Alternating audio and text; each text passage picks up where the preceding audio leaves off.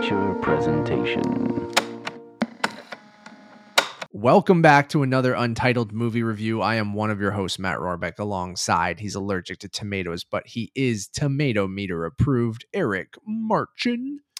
Matt, do you think we'd make good cover models for a romance novel? I think so. What would your name be? That's good. Uh, good question. Um, Eric. Uh, uh, no, I got nothing really. What, what's Rico his name in the movie? uh, it is uh, Alan.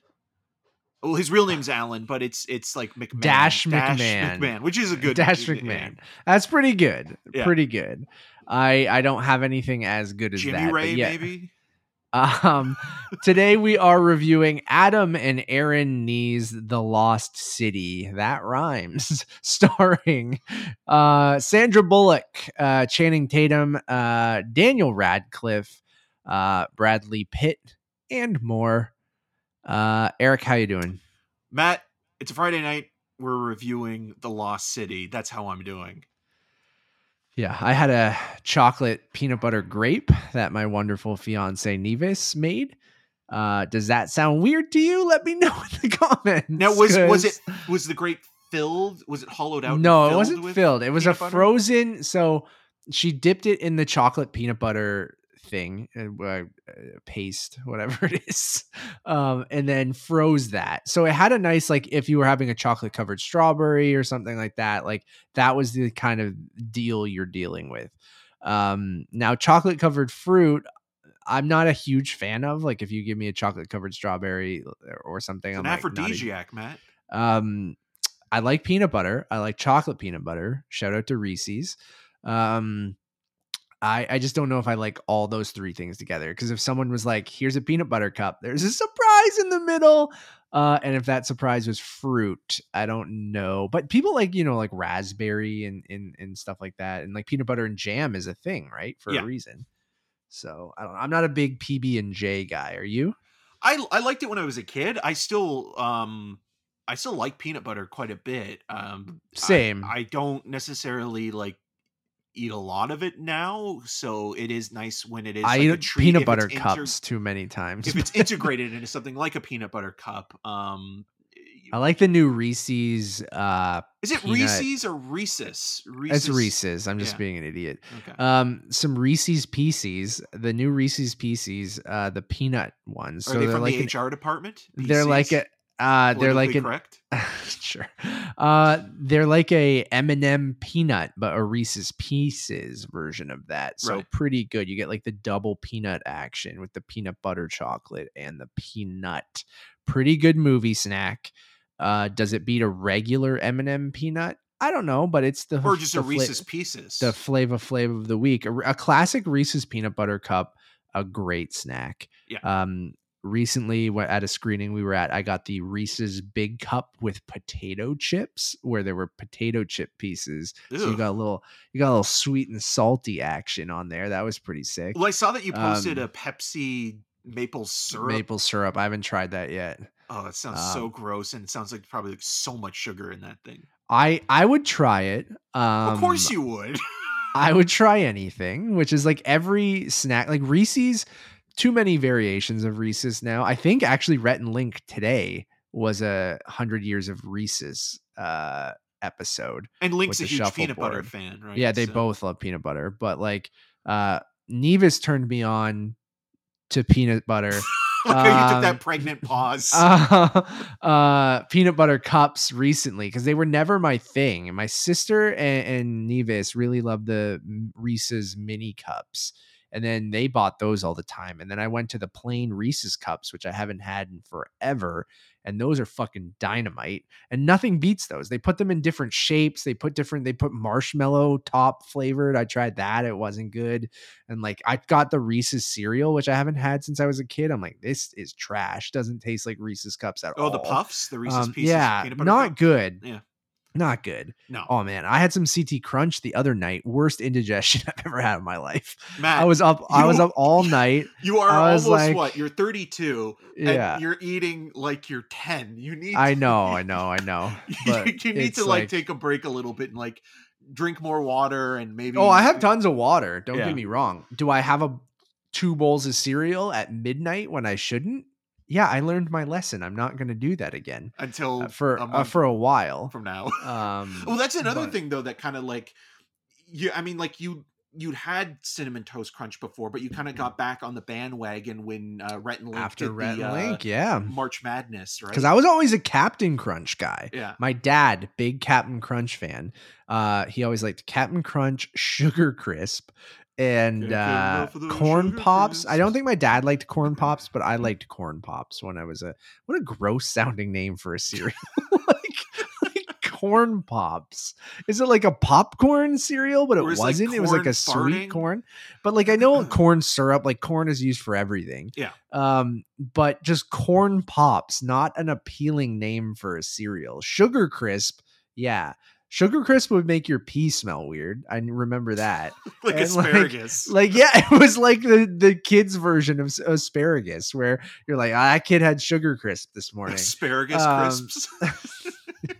Which those are uh, like you can get those in a crisp snack. Should we talk about this movie or no? Well, I think someone in the comments has already probably complained that we've spent uh, six minutes on this, so we probably should get to the movie. But I would say that this conversation is more stimulating than uh, talking about the Lost City, which essentially is just a riff on Romancing the Stone, you know, the film that starred Kathleen Turner and Michael Douglas in the mid seen it. 1980s. It's good. It's it's it's one of those films that benefits from strong casting with two very charismatic leads that work well on screen together and was also an early Robert Zemeckis movie and Zemeckis at that time even though wasn't the Zemeckis that had direct because he didn't direct uh Back to the Future was his next movie um, but he had done I Want to Hold Your Hand and Used Cars with Kurt Russell and he was a guy that was a protege of Spielberg and kind of came from that group. So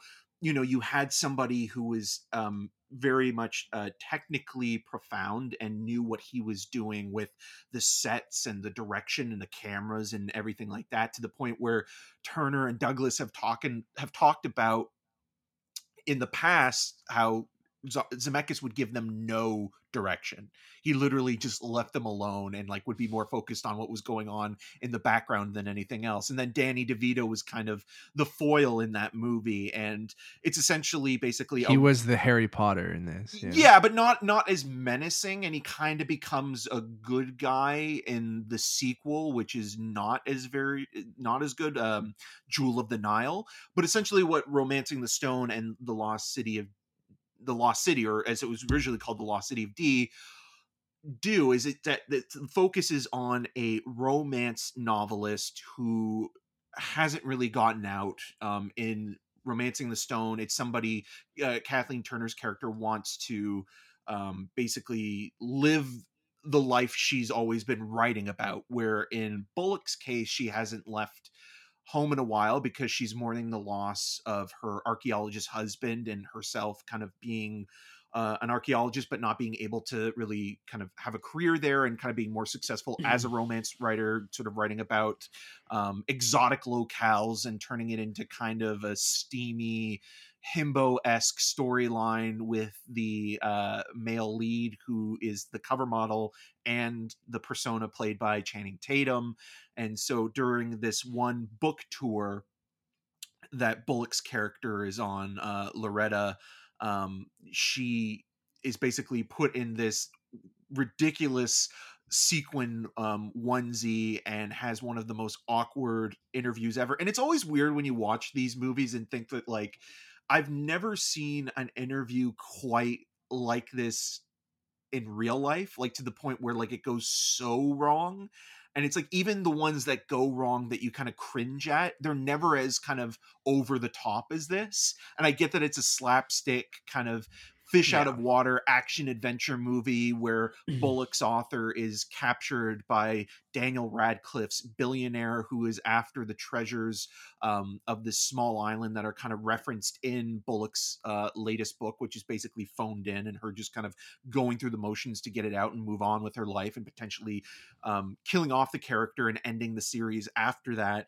And when she's captured and taken to this island that is basically being colonized by uh, Radcliffe Radcliffe's billionaire, uh, Tatum decides that he is going to work alongside a trainer played by uh, Brad Pitt, Jack Trainer, um, who is a former Navy SEAL special ops kind of guy who's become new agey. And so they go to rescue her and basically what you have from there is the quintessential kind of romance storyline with tatum and bullock kind of um, surviving the elements of nature and each other and also trying to get over certain things emotionally and physically uh, that are in their way. And it's fine like if you've seen romancing the stone and you wanted uh newer version of that with likable leads who I think are doing more work than what the script is because watching this film even though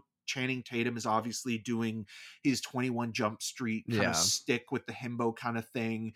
He's still very good, and so is Bullock in terms of like they're not.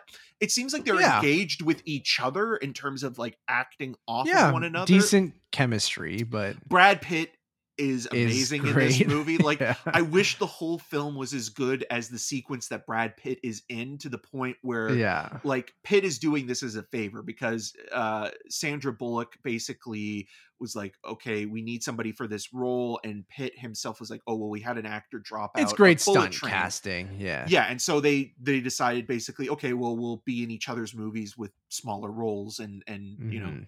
Yeah, it's it is stunt casting, and it's and it's a gimmick, and I kind of wish that the marketing didn't spoil it. spoil that but i understand why they did it as well just to get more people to go out and see it but it's there's there's not a lot to talk about i think the thing that eh, eh, kind of tarnished this movie other than it being very lazy in in terms of its narrative storytelling and and coasting on the charms of its leads Yeah, is that we had an experience watching this movie that made it probably feel worse or at least kind of didn't help make the case to enjoy the movie because you had people talking both uh, behind and in front of us you had someone coughing um, it was really which hot. brings on anxiety during these times. Yeah, Yeah, it was very this- warm. this was people a leaning promo back. screening too It was not so- great, but uh, I mean, we'll try to leave that out of this because I I do think that does you know hinder your enjoyment of- a movie, and I do think that it helps your enjoyment of a movie sometimes when a crowd is very engaged or very quiet and different things like that.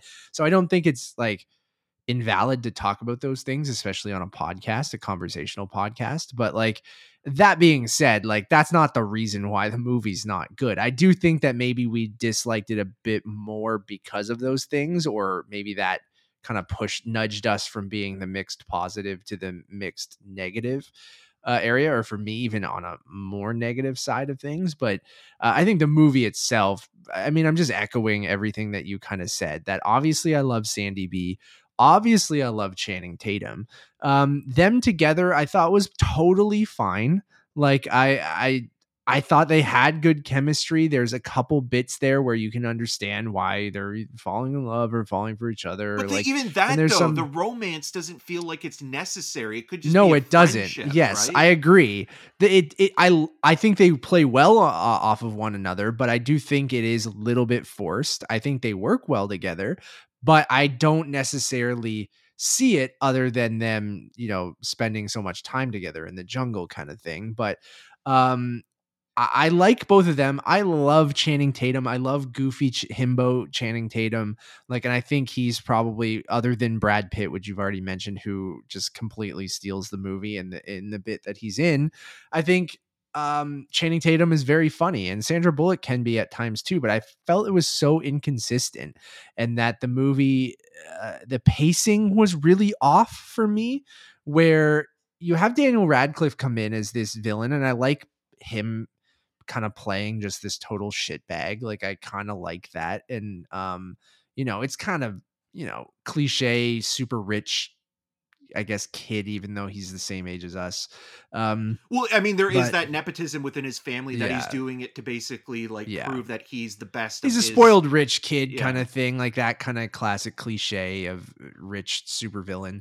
Um, and I like him at, at times, but the movie is so strange and where like I went to the bathroom and I came back and you don't see Daniel Radcliffe for a good 45 minutes where I'm like, who is the villain in this movie? I'm like, okay, they're in the jungle, they're being chased by these goons, but I'm like, did they only have Radcliffe for like a very limited amount of time? Because I feel like he's completely removed from the movie for the entire middle act. Like acts one and three, he's pretty there, but act two, like nowhere to be found. And I just meant like it's weird to kind of build this this villain character and then have him gone for the entire movie. And you know, some of the slapstick comedy, you know, works at times, but I think for the most part it kind of falls flat and I mean that's all going to be kind of subjective. And then it's pretty paint by numbers when it comes to the adventure side of things. She kind of stumbles into this and uh, you know, there's some backstory with her, you know, husband who's passed away and that she's, you know, smarter than just writing these schlocky romance novels. I think it's saying, uh, it's trying to say some interesting things. Like there's a great moment with Channing Tatum of like kind of defending the schlock that she writes. Because it makes people know, happy. Right? Happy. And like, and you know, I think that was a great point, And I think that's a great thing. But I don't think the movie really does anything with that. Like, I, I, I feel like they they think they're doing something with that and how the movie kind of plays out in that last act with the with these two characters, but I just I don't know. I, I you know it is a learning moment for her in in in that and I like what they're trying to say there, uh, especially in this day and age where we can just shit on everything that's just you know populist schlock or populist yeah that that but it does mean a lot to some people. You see the fandom at her convention and she's just trying to go through it and thinks it's terrible but there's something there right? And if she did see that then she can put her effort into it and make it even better. If she's not putting any effort into it look at these people enjoying it. So i think there's something there. I just don't think the movie ever does a great job with that and then kind of just turns into a very paint by numbers romantic adventure comedy, right? Like it's just I just felt myself kind of getting bored throughout and you'd laugh here and there at some slapstick kind of humor. Um you know, a lot of it was given away in the trailers and I hate bringing that into a review, but I also think that that plays a part is like the funniest moments you saw in the trailer. And there's a reason why they were all in the trailers because everything surrounding it is very okay. It's, and like it's pretty generic, yeah. Yeah, it's generic. And I think everything as you go through the entire movie, even if everyone's trying their hardest to bring a, something a little bit more to it than what this script gives them, is like it ends up being is it watchable? Sure. My mom, uh, we were talking with my mom the other day because I was doing some family feud testing, and she's like, Oh, I have tickets for the Lost City on Saturday night uh, with her girlfriend. And Eric and I kind of giggled or whatever, but like, I, I know what movies to suggest to my mom and this will be a movie my mom sees and she will enjoy and she'll never think about it she'll forget she saw it even like but she will enjoy the shit out of it when she sees it on Saturday night with her girlfriend, right? Like that's and there's the that meta nature as well, and, right? Yeah, Where it's like something that we're like. I don't even dislike the movie. I just I'm I'm very no, I'm like mixed negative. Road. I just don't care. But then sometimes it's like but look That's at us being worst. dismissive of it, where sure. like Sandra Bullock's character is dismissive yep. of her own work, but then totally. like your mom finds there is a meta quality there, a, yeah. a, a, comfort and an enjoyment. And there's she might not wrong. like it. Who knows? I can't wait to I know, but there are Sunday, but there but... are people that will, and there were people that were, were obviously that there was one person that was laughing hysterically at loved everything. it, dude, loved it. Um, it was laughed at everything, even parts that weren't supposed to be funny at all. The other thing that I found again like this was like a post production thing where it's like okay they've they've made the movie and it's like do we have enough laughs in this film? Okay well let's add so much adr into this movie. There there are so many scenes where you'll see tatum and bullock's character you know going through a sequence and, and running through the jungle and it'll cut from one scene to the next and then like as they're leaving one scene for another you'll hear lines of additional uh, recordings and, and dialogue and it's just like it's trying so hard to get those additional zingers and then on top of that you also have a song that was used in uh, the scream franchise in the first scream Yeah. and in the uh, the more recent one the nick cave song uh, red right hand which is like it's also just weird because they're both paramount, Paramount? movies Yeah. you know like Crossover, baby. which would be a very strange crossover Broken Um, Arrow. and then Bring it going- in. going back to Daniel Radcliffe, I like Daniel Radcliffe. Um, I think he's really wonderful in, in Swiss Army Man, and we'll be talking about the Daniels new movie um, as well.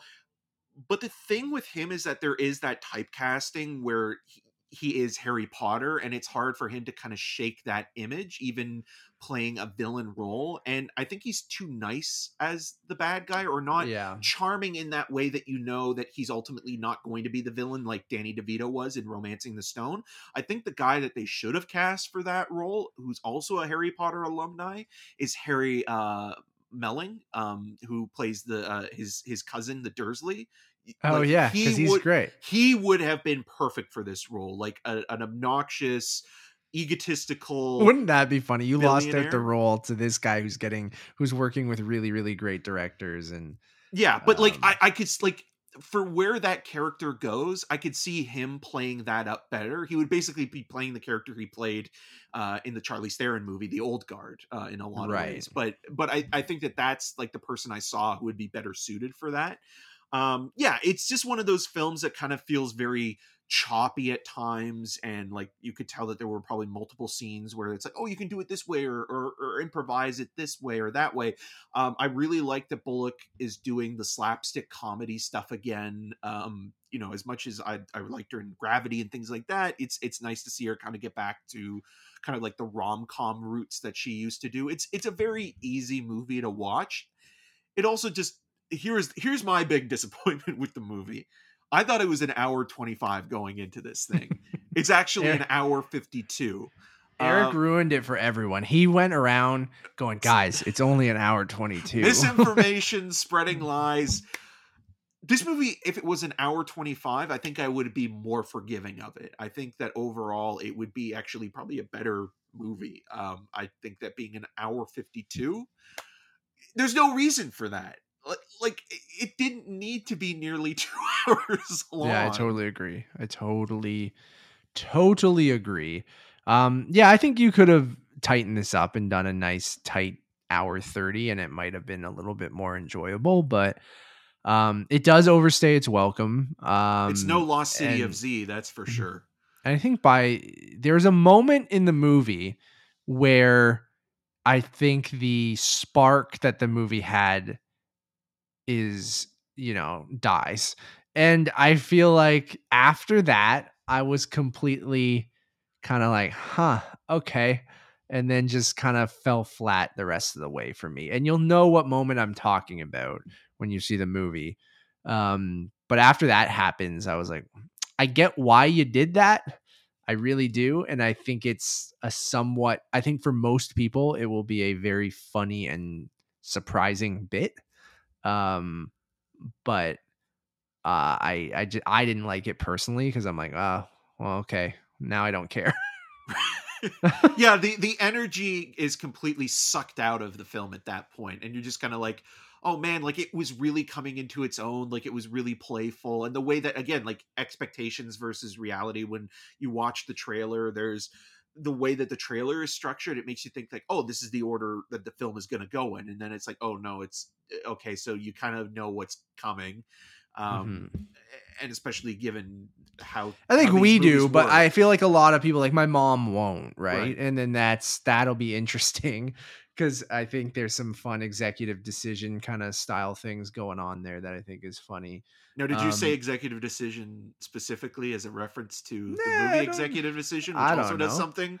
I, Very Eric, of course, shut up, shut up. Nobody's seen exec. Not many people have seen Executive Decision. Yeah, It's one of those. you know what I'm talking. It's like a about. You- forgotten '90s. Cla- Although I like Executive Decision. Oh, I love, I love it, but you know exactly what I'm talking. I'm gonna rewatch about, that but- tonight. Actually, that's gonna be my my Friday night movie. Hell yeah, dude.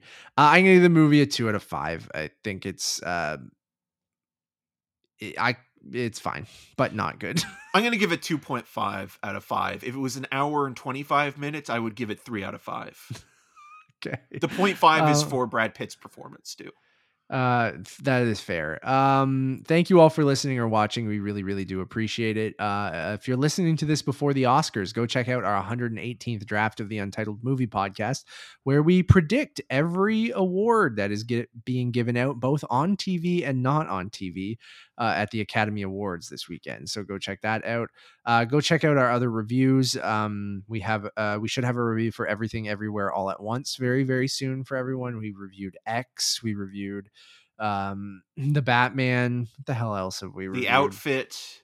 the outfit yep and more so go check those out uh one stop shop go to untitled underscore movies over on Letterboxd and as always you can find more of my work around the internet but mostly at untitledmoviepodcast.com and you can follow me on all those social medias at matt rohrbeck And I'm Eric Marchin. You can find more of my video reviews on rogerstv.com slash cinemascene and on the social medias at E EM6211.